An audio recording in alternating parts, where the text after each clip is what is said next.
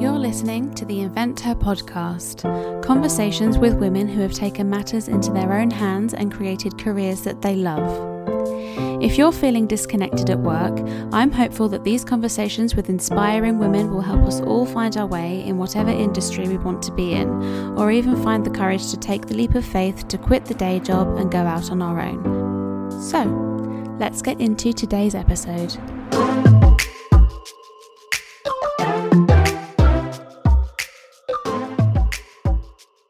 So, for today's episode, I got to talk to Katie Wales, who is the founder of Cotton Lily, which is a sustainable brand selling eco friendly products, helping people to live a plastic free life. Um, we talked about starting a business while working full time, um, taking a leap and committing to part time hours with her current job, which she, she struggled with in the beginning, um, and just giving advice for getting started on your brand um, or side hustle and, and turning it into an eventual business. So I've linked all of Cotton Lily's um, social media handles in the show notes. Um, so do go and check Katie out and let's get on with the show. So my name is Katie Wales and I am the designer maker behind my one woman business, Cotton Lily. So I hand make reusable alternatives so people can lead plastic free zero waste lives. So at the moment, my product range has um, reusable face pads, reusable produce bags, reusable tea bags. Everything's reusable, so we're not throwing things away into the landfill that can't biodegrade. Mm-hmm. So that's basically what Cotton Lily is. Do you make the products yourself, or do you outsource? No, I I make everything myself. Mm-hmm. If I have any outsourcing, it's my mum.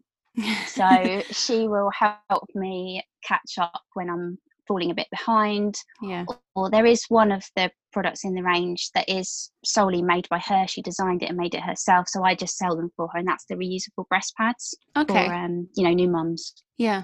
Yeah. yeah. So how did it all? How did like what was the journey like? Why why did you want to start this business? Um, it never really had any intention of starting. It all happened naturally and by accident. So mm. back in, I think it was summer 2018, um, we had Blue Planet 2 um, mm. stream on BBC. And at the end of it, David Attenborough talked about, um, you know, the plastic pollution problem, and he really mm. showed it in depth what was yeah. going on. And until I saw that, I didn't really visualize what was going on out there. Mm. So then I started digging digging a bit more into it and um, found this challenge called Plastic Free July. Mm. And when I looked into it, they had things like reusable face pads, and I've been using face wipes and cotton yeah. pads before that. Mm. I thought, well, I've got a textiles degree from way, way, way back. Um, why don't I just put my skills to use and make myself my own ones and reusable produce bags to take this to the supermarket so I could pick mm. up loose produce rather than the pre-packaged stuff. Yeah. Um, so that was it. I started making my own ones, and then my friends saw them and they wanted some, so I gave them some, and they were in love with them. Mm. And it all just sort of stemmed from there. I was like, I'll just set up my own on- online shop and see where this goes. And literally, yeah. as soon as I got them online, they they took off. So, what was the transition like between from what we what everybody was like before with using you know plastic straws and cotton pads and face wipes and mm. everything else to to where you are now what what was that transition like for you um so converting from one to the other or seeing how others are doing it well both really um so for myself i found it quite easy to be honest mm. when when i started doing that plastic free july i just found quite a simple thing to do um, metal straws were available. Mm-hmm. Um, you know, you had to shop around for it, but you could yeah. do it and going to farm shops and um, local small businesses. That's where you would tend to find things out of plastic. Mm. So that's how I started to do it. Um, but looking at the, tr- the transition over time, when I did my first ever makers market, which was not long after I launched, so I launched in October 2018 and then I think I did my first handmakers market at the beginning of November, mm. and nobody really had a clue what I was about, what the products were about. They didn't really mm. get that connection. Mm-hmm. Um, probably six to eight months later, when I did my next Makers Market, which was a huge success for me, um, so many people were more mm. um, educated on it. Yeah. So when they walked past and they were like, "Oh, I've seen these online. I've been looking for them," or mm. you know, oh, "That's such a good idea." And I had things like reusable tea bags where people just didn't even realise that glue, the glue that seals the actual tea bag, has plastic in it. Mm. So when I explained it to them and then they saw the concept of the design, they were like, oh, "That's such a great idea!" And actually, mm. that's turned into one of my biggest sellers. Yeah, that's that's really good. Is there anything that you found during your research of all of these products that surprised you the most with the with the things that aren't recyclable or that are really bad for the environment? Probably was those tea bags, to be honest, because yeah. for years, like when I was little, um, I mean, we're going way back, so I'm nearly 36, but um, my nan, she used to just throw her tea bags on the compost heap. Yeah. And we didn't we didn't think anything of it. I'm no. sure they will biodegrade down eventually, but yeah. there will be those traces of plastic in it. And it wasn't until um, when I first started doing that design, which I think was beginning of last year, that I actually realised that the glue contained plastic that wasn't going to break down. So we've been throwing them on the compost heap for years, but they weren't going anywhere.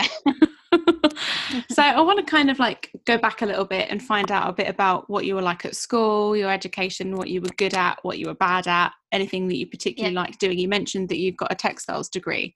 So how yeah. so how has your background in education kind of informed the way that you run your business now?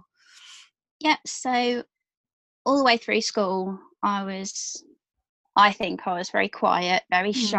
Mm-hmm. That's what the teachers always used to say. Oh, yes, she's very, very good, but she could talk up a bit more. um, which I do now. I do now. I've made up for time. Um, but I was always good at art, always. Um, that came from my mum's um, talents. Um, but yeah, te- textiles was always there from the beginning. So my first encounter with textile design or fabric manipulation was when I was learning how to do batik, which is like wax painting onto fabric and things like that. So I was always interested in textiles. Mm-hmm. Um, went into A levels, did art, got A A's in art, failed in everything else, but got A's in art. yeah. Um, I was actually terrible at business studies. Oh wow! I failed epically at business studies, but that was back in 2001, 2002. So businesses back then are not what they are no. now. So it's so much easier now for people to launch their own businesses. Mm-hmm. So yeah, the way it used to be taught, I was not interested at all and failed terribly. Um, anyway, I went on to do my art foundation and then went into my degree, which was textiles um, and got a first class honours in that. So textiles has always been my strong point. But then coming out of uni, as many of us I'm sure do, we have these grand expectations that we're going to fall into the fashion industry or yeah. become fashion designers, and that happens for the few. Mm-hmm. Um, so that didn't happen for me, but I ended up going into retail as a selling assistant, but then fell into visual merchandising um, which is actually where I met you all those years ago. um, so yeah, so I went into John Lewis as a selling assistant, but moved into visual merchandising three months later and stayed with them for a further eight years. Um, loved it, absolutely loved it. It was creative, it was hands-on, it was physical. You managed your own time, which is what I love. Um, when my time was coming to an end with John Lewis, I went to IKEA to be a visual merchandiser there mm. stayed with them for a further three years. Um, and during that time was when Cotton Lily launched. So at first, it was just, um, should we say, a hobby that would bring me in a little bit of pocket money. Mm. And I'd come home from work, go straight onto the dining table and get cracking on orders. So I was working non-stop. I didn't stop. Um, but then it started to build, the range built, people started to discover me more. Um, and that's when the ambition came that actually I want this side hustle to eventually go full time mm. and become fully self employed so that I could live the lifestyle that I want to live, mm-hmm. which is quite a slow one. Um, and I'll explain that a bit later. um, but um, yeah, so then I decided to request a flexible working request to drop a day in the week so that I could have that day to spend on Cotton Lily. And then at least it gave me the flexibility that if it didn't work, I could go back into full time work. Mm. Or if it does, it just gives me that spare day in the week where I can push it, I can work on the marketing, all that sort of thing, just to try and grow that business because I knew it wasn't in the position it needed to be Mm-hmm. to take it full time.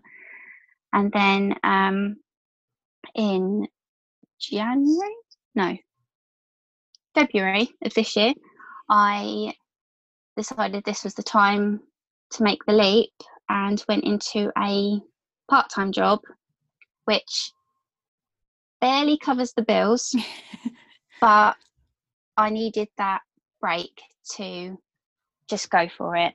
Yeah. So I've got that income so that it just makes it. I've also got that bit of fear factor there, so it pushes Mm. me to, Mm. you know, really grow my business that I have worked so hard to get to where it is now, and to keep going with it. And Mm. eventually, hopefully this year, it will go full time. Mm-hmm. But that's where I'm at now. So, what is it about working for yourself that is so appealing for you? Because some people, I mean, I guess with a lot of people working from home at the minute, they they're hating it. I'm seeing so many people on social media moaning about working Mm. from home. They don't like they don't like the the fact that they have to live and work in the same space, that they're struggling managing their time. So, what is it about working for yourself that is actually really attractive for you? I think I think I get what they're saying because when I first started and I was working from my dining table, it was awful because you couldn't step away from it. But now I've actually got a shed in the garden, which is where I'm speaking from Hmm. now. So this is now like my little studio. So I've got my own little building that I can close the door on and walk away from. Um, but I love it because it's finally given me that space to live a routine that I want to live by. Mm. I'm not I'm not dictated to of how I should work and when I should work by someone else. Yeah. Um, I don't know if you've ever done it, but there's a quiz called Gretchen Rubin or by Gretchen Rubin Mm. of um, what personality type you are, and I Yeah. always come up as the questioner because I I um I don't like doing things unless I truly believe in them Mm. or I see a real reason to do it. hmm So people with that personality type don't work well in um, you know your normal everyday job. I would say where Yeah. there's a management structure. Yeah. Whereas here, because I'm managing myself, I can I, I can play it how I want to Mm. basically, and that's that's what I'm loving about this time of being at home is you know I can set my alarm for eight thirty Yeah. I'll give myself two hours to slowly ease myself into work mode, and I'll Yeah. start at ten o'clock, have lunch at one, Mm. switch off at five or six. Well, I say switch off. I, I never switch off. Once you start doing your own business, you become a workaholic because you can't switch off.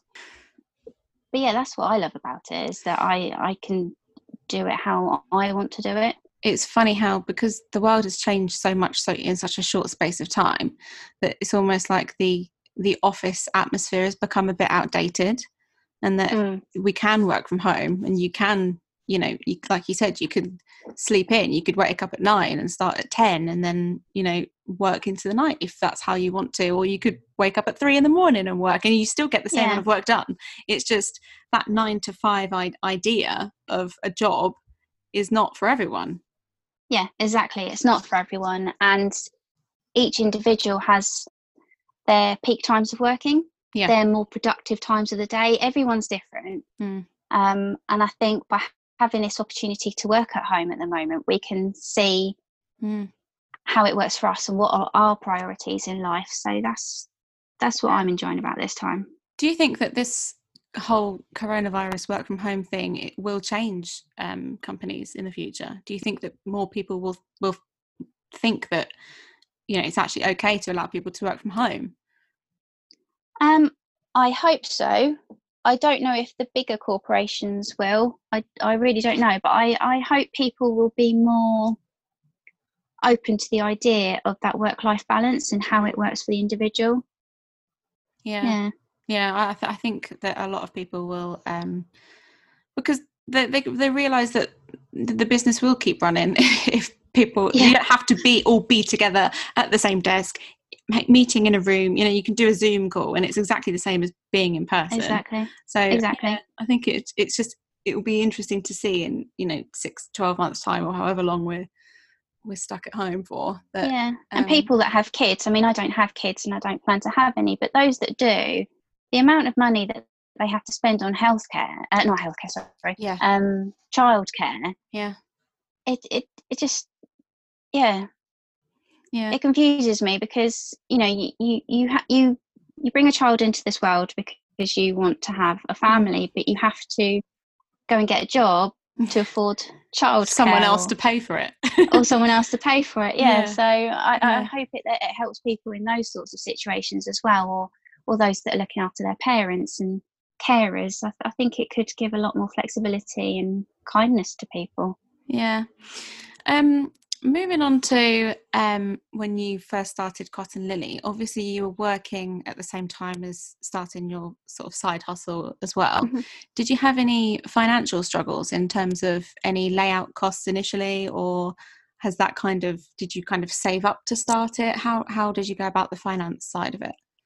Um, I wasn't in any financial difficulty, but um other podcasts that I've listened to and things like that, I've um, you often hear, and you know it's lovely for them.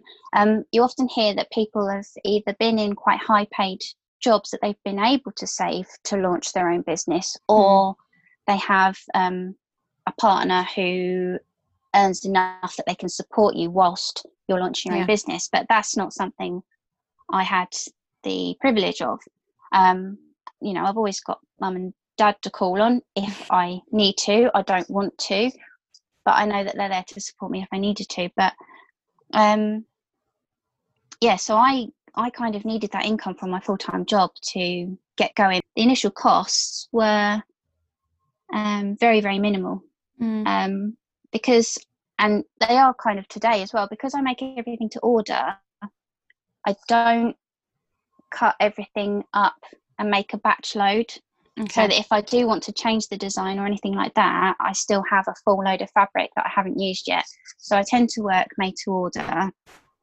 Um, setting up a website, they're easy to do now. You've got places like Wix and GoDaddy, uh, Big Cartel was who I was with first, and many of them have their own free initial platforms. You'll only get a limited space on it, but just to test the waters of how you think it's going to go you can do it. You could pretty much do it free initially. Um, so yeah th- those costs at the beginning didn't really affect me that much. Yeah. So obviously you were working part-time at the same time as launching. What was the hardest thing about the initial launch? Did you have any doubts about it? Um not really. I think um i was just going with the flow really. I was just mm. it, ne- it never i never had the thought that this was going to be um, a full-on business. I just thought i'll throw it out there and see what happens. So there wasn't really any nerves about it at the at the first stages. I did hit my nervous stage when i went um, part-time at ikea which was about eight months after or six months after i launched um, I sat there on that first Wednesday where I'd gone through the flexible working request, um, got the day off, sat there on the first initial Wednesday looking for new fabrics, and just thought, what the hell have I done? what have I done? You absolute idiot. How are you going to be able to pay your bills? How are you going to be able to pay off your credit card bills? All of this all of this stuff. And that was that was the only full on moment of doubt that I have. Experienced. Mm. and then I kind of gave myself a kick up the arse and just said, "Come on, girl, you can do this." yeah. So, how have you found? Um, obviously, you're a very creative person. You've got a very creative background. How have you found balancing that creative side of you with the business number side? Like, how do you balance that? I just crack on with it. To be honest, I mm. because because the making side of it is creative um, and hands on. I love doing that. And then obviously there's the photo side of it as well. My photos have got a bit better recently because I invested some time in turning the spare room into a photo studio um, and trying to do that side of it. Um, in terms of numbers, I'm not really a numbers person, but the way that I've kind of got more into the business mind of side of things is I um, joined a um, small business mentoring group called Nurture and Thrive, which is run by Josephine Brooks. And um, basically, every quarter you set yourself a 12 week plan, mm-hmm. and it works by having three goals to set yourself to complete within those 12 weeks. And um, mine will be uh, like for this for this quarter i've got one based around visibility one based around productivity and one based around self-care um, so with the visibility and the productivity it's all those types of things that will eventually lead into your numbers mm. and bringing those sales in so you've got to look at that creative side mm. and the visibility side of things to get people to buy into you they need that know like trust mm-hmm. um, aspect with you so mm-hmm. once you get all that side of it, all the creative and marketing side of it, then naturally the sales come and the numbers hopefully go up. Yeah. Um, I tend to do. I mean, I'm working on it now, and it's doing a lot better now. But I do my before we went into lockdown, my most successful um, place to make sales was at handmakers markets, where people could physically interact with mm. the product. Mm-hmm. Um, so now, because of lockdown, I've had to find other ways of portraying that to the customer over social media. Mm. So is it is it part of your plan then to eventually have some sort of physical shop or somewhere where people can actually come and, like you say, test and feel the product themselves? Um, I don't want to have my own shop, mm-hmm.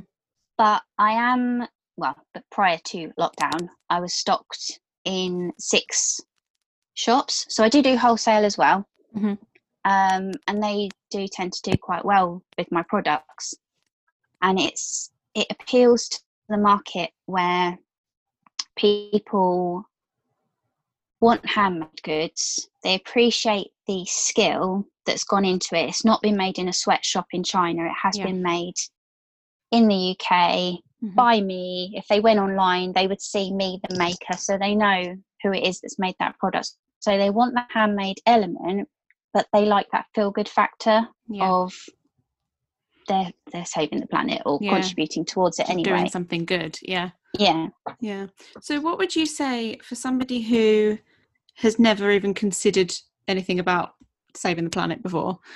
What would you say would be the first step or something just one thing they could do to start to make a bit of a difference? Yeah, um the the simplest thing they could do is um, go to places like farm shops or small independents. If that is not accessible to them, you can still go plastic free in your supermarket. So the first thing you can do is when you go to pick up your fruit and veg, don't get the uh, pre-packaged mm. um, items. Go loose.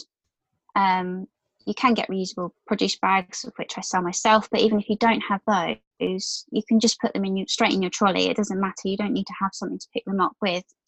And that's just one s- simple swap right there. And half the time when we buy these pre-packaged things, we never get to the end of the packet before they start to go off anyway. So it yeah. causes a load of waste, and you've wasted your money doing it. So mm. there's one little swap there. But things like and this this would take a bit of getting used to. It took me a bit of time to get used to. Um, next time you buy a new toothbrush, get a bamboo toothbrush. It does feel weird having a bamboo in your mouth, but it's it's all right. Yeah, I think yeah, something just... something that I changed that um, took a bit of getting used to was not using face wipes anymore. So I, I just use a yeah. cloth and a cleanser. But I think I don't know. I was just so used to using face wipes that in fact yeah, now now i realize that i wasn't actually cleaning my face properly anyway but you, you just get so used to what you do especially with the face wipes because it's such a routine thing to do. You do yeah. it every single day but then when you think about how many you go through sometimes it would be two a day um, and you think oh my god if you if you saw that pile of, of face wipes that you go yeah. through in a year oh my god you'd be so disgusted. No i was exactly the same and not only that, since having my own reusable face pads, um, the amount of money I've saved Mm. not having to go to the Yeah. supermarket every time I run out of a packet to go get some more. Yeah. And it just seems we, we've got so used to this um, disposable yeah. Throwaway. lifestyle throwaway Yeah, yeah. exactly. Um, when there was no need for it, we never used to do it. No. I mean, they survived years before yeah. we invented all of that, but yeah, you can save so much money and the planet at the same time just by going reusable. Yeah. Do you think there are any, um, or well, what are the misconceptions that people think about about eco-friendly products, or you know, trying to save the planet with your everyday products? Like, what are the misconceptions that that people often think about it? I think the misconceptions, and I've heard this from a few people, is that it's expensive and it's Mm. for you know hi- high earning Middle class, yeah, middle class, yeah. Um, but it's it's really not. It's for any and everybody. Yes, there is that initial cost that's going to be more than your throwaway, but in the long term, Mm. it ends up being cheaper. Mm. So it's just one of those things where, and I, I hope that lockdown will help with this as well, is that people need to see the value in that investment Mm. and how, how much it's going to help them and the planet in the process. Mm. Did you um, previously know anything about launching a product-based business before you before you started? I didn't, I didn't really know anything about launching a product-based business before this. I'd seen other people doing it. One of my friends, she launched her jewelry business not long before me, um, and we kind of got together and t- talked ideas through. And she gave me advice on where she'd signed up her website and things like that. Um, so there was lots of people that sort of following on Instagram and other small business friends that we've sort of helped each other out along the way. Um, the the main thing I have learned um, throughout this is the importance of investing in yourself. Mm. So developing yourself, learning new skills. Um, you don't have to go to um, joining a mentoring group like I have, but you know, reaching out to other small business owners, um, having an accountability buddy always helps. It's nice to have those people around you that are in the same boat hmm or a, a sim or on a sim- similar journey where you know you can just bounce ideas off each other and um yeah it's Is is that Yeah. what keeps you motivated by you know opening up to people and saying this is what I'm doing, this is my business, and the for for me, wi- I mean, talking personally about this podcast, it was like the more people I told, that's why I put it on social media. The more Mm. people I told, the more I'd have to do it because yeah there's more people being like, oh, where's her podcast? Why is she not doing anything? You know, so the more people you tell, the more pressure there is to actually succeed. So is Yes. it the same for you? yeah it's exactly the same for me it's something i've learned from the mentoring group with josephine brooks actually um you know it's all right telling your friends and that is good that your friends know and Mm. they can hold you accountable to it uh, to it but if you put it on social media then your followers are expecting Mm. that thing that you've mentioned to happen. So, like last night, I posted about how I was nervous about doing this podcast. Mm. At the time we're recording this, they don't know about the podcast, but they will afterwards. Um, and um, like last week, I got my first 1,000 uh, followers, and to celebrate that, I've launched a newsletter and Mm. you know talked about it all over social media. Mm. So because I've now talked about it, I've Mm. now got to do it. yeah. I have to do it. So Yeah. yeah, I find by putting things out into the public arena Yeah. forces you to do it. Yeah, no, that's I think that's that's actually a really good idea for somebody who's starting out in business because it's like if you're in, in your day job, you have your boss keeping you accountable, but when you go out on your own, there's no one there to like you know give you a slap Yeah. and say, "Come on, you, you need to get this done by the end of the week" or whatever. Um, Yeah. But how have you found like the marketing side of it? Like, have you had to? Um, where have you got your information? Where have you learned your your skill in in that respect? Um, I wouldn't say it was quite my strong point yet. I think it's it's getting a lot better now. Mhm. Um, and it's taken me a long a long time to work out what I feel is right for my brand. So when it came to Instagram, I was just randomly posting all sorts of different things. There was no rhythm to it. Mm. Whereas now, because I've got my 12 week plan and one of my focuses is visibility and productivity, um, I've invested that time in, I don't know, so for example, on week one of my 12 week plan for this quarter, uh, I invested two to three days in literally spending the entire day setting up um, photographs and just getting some really, really nice in styled shots of my products that the yeah. customer can engage with. Um, so one now that I have all those photographs already in my phone, I don't need to think about that until probably the next quarter because I've got enough image um, images there that will keep me posting consistently for the next mm. 12 weeks. Have you got any advice for anybody who's currently working full time and maybe wants to turn their side hustle into a maybe not even a full time thing yet, but but an actual viable business? Have you got any advice for somebody who doesn't really know where to start with that? Yeah, so if you're in a full time business, as I was initially, and you've got your business started and you've got the hope that maybe it might go into full time one day, but you're not really sure if it's going to be a sustainable business.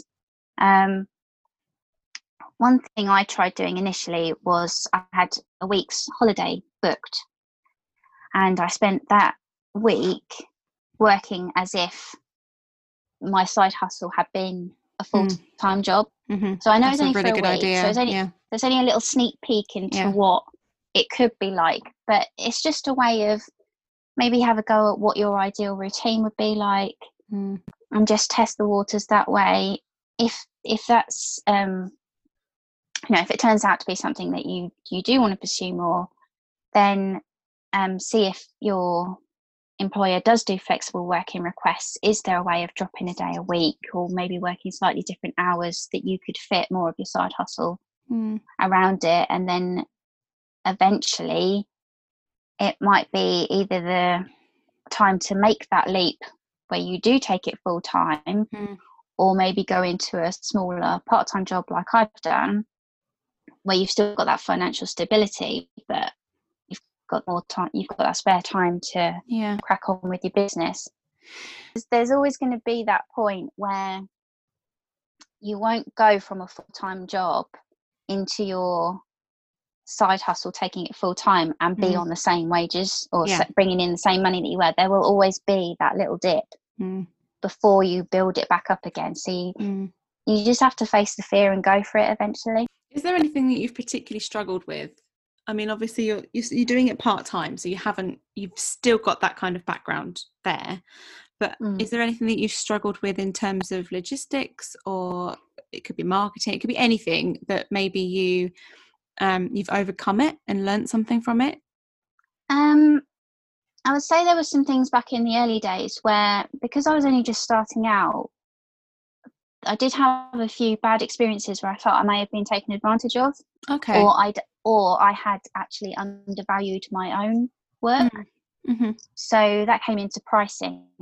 Um, and back in the initial stages, I've massively undervalued my work, and people were getting things really, really cheap from me, which you know, great for them, but um, it didn't really help me, and it undervalued the quality in the making of the mm. products that I was putting out there. Um, so yeah, those are some things that I've overcome, and that took me a long while to get there because I wanted the business, and I felt by keeping them at this low price, um, you know, going to get lots of orders. That's great. That's great, but actually, it's not. That's not what it's about. It's about, um, you know, knowing your worth and mm. Being paid for the skill and time that's been put into it. So, how has that experience changed the way that you do things now? um, I'm a lot more confident now in my own selling. Mm. So whether that's face to face with the customer or when it comes to wholesale, um, I have calculated all my costs, all my time, everything like that. So I'm confident in where everything is priced at the moment. So when I am questioned, at least I have answers for everything. Hmm. Yeah. So, in terms of um, the brand itself evolving, how do you see it kind of changing over the next 5, 10, 15, 100 years? how, do, how do you see that journey? well, this time next year, Rodney. Um, I, um, yeah, I. To be honest, I don't have. Not that I don't have high hopes for it. That's the wrong word. I don't have grand expectations for Cotton Lily. Mm. For me, my own personal goal is that it goes full time. It's a sustainable business that brings in enough income to keep a roof over my head and a little bit of disposable income that I can treat myself every now and again. Yeah. So I'm not looking for a six figure income from it or, you know, employing hundreds of people to come and mm. work for me. That's that's not what it's about. Mm. It's about yeah, having a sustainable business that enables me to lead the slower lifestyle that mm. I've always wanted. Yeah, why why do why are you interested in the slower lifestyle? Because it's quite interesting that you say that um you know you're not interested in six figures and whatever because a lot of people would be the opposite they'd say i want an office in this building in london and i want to employ this many people and i want to have four holidays a year and you know they'd have really really high expectations. So yeah. what, why is it that you that you don't have that? What, what is the slower pace of life that you're looking for? I guess i've always been like that. I've never been a materialistic person. Never have. Um, and when i was younger you know, my favourite days that I remember would be sitting in the back garden in the sun with my nan, picking mm. marigold seeds and drying them out. You know, that that just always stuck with me. That those Sunday, those slow Sunday afternoons with your grandparents. That's how I remember it being, and I just appreciate more of the smaller things in life. So I know it's I am a proper geek. I'm a self-confessed geek. But I remember when I first started this business and I said that I had my shed now to work in and people at work were saying, "Oh, what music do you listen to while you're working?" I was like, "I honestly don't listen to music. I just leave the doors open and listen to the robin that sits outside. I'm quite happy just sitting here, yeah. listening to the birds, and just appreciating um, nature. What's what's going on around me. I don't want to be stuck inside my phone all day, although sometimes that can happen. But you know, just that slower pace of life where I get up when I want to, I eat when I want to. I get to spend days at home with my dog, which mm. I mean, she's my baby. She's what the business is named after, Lily. um, and you know, I've, my my my parents are getting on. My dad's an older dad.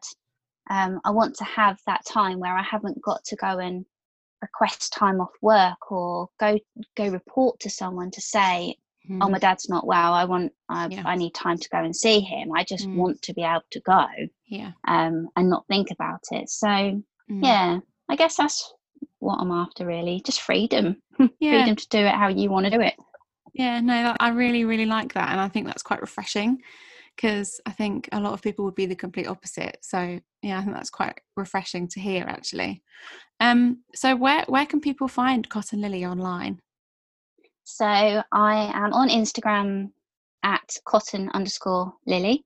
Mm-hmm. Um, I'm also on Facebook at Cotton Lily Shop. And then I do have my own website, which is www.cottonlily.co.uk.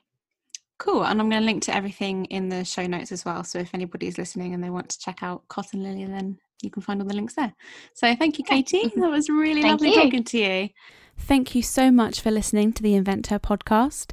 If you liked today's episode, you can subscribe wherever you get your podcasts. You can also connect with me on social media where I'm at the Invent her podcast. I would love to hear from you.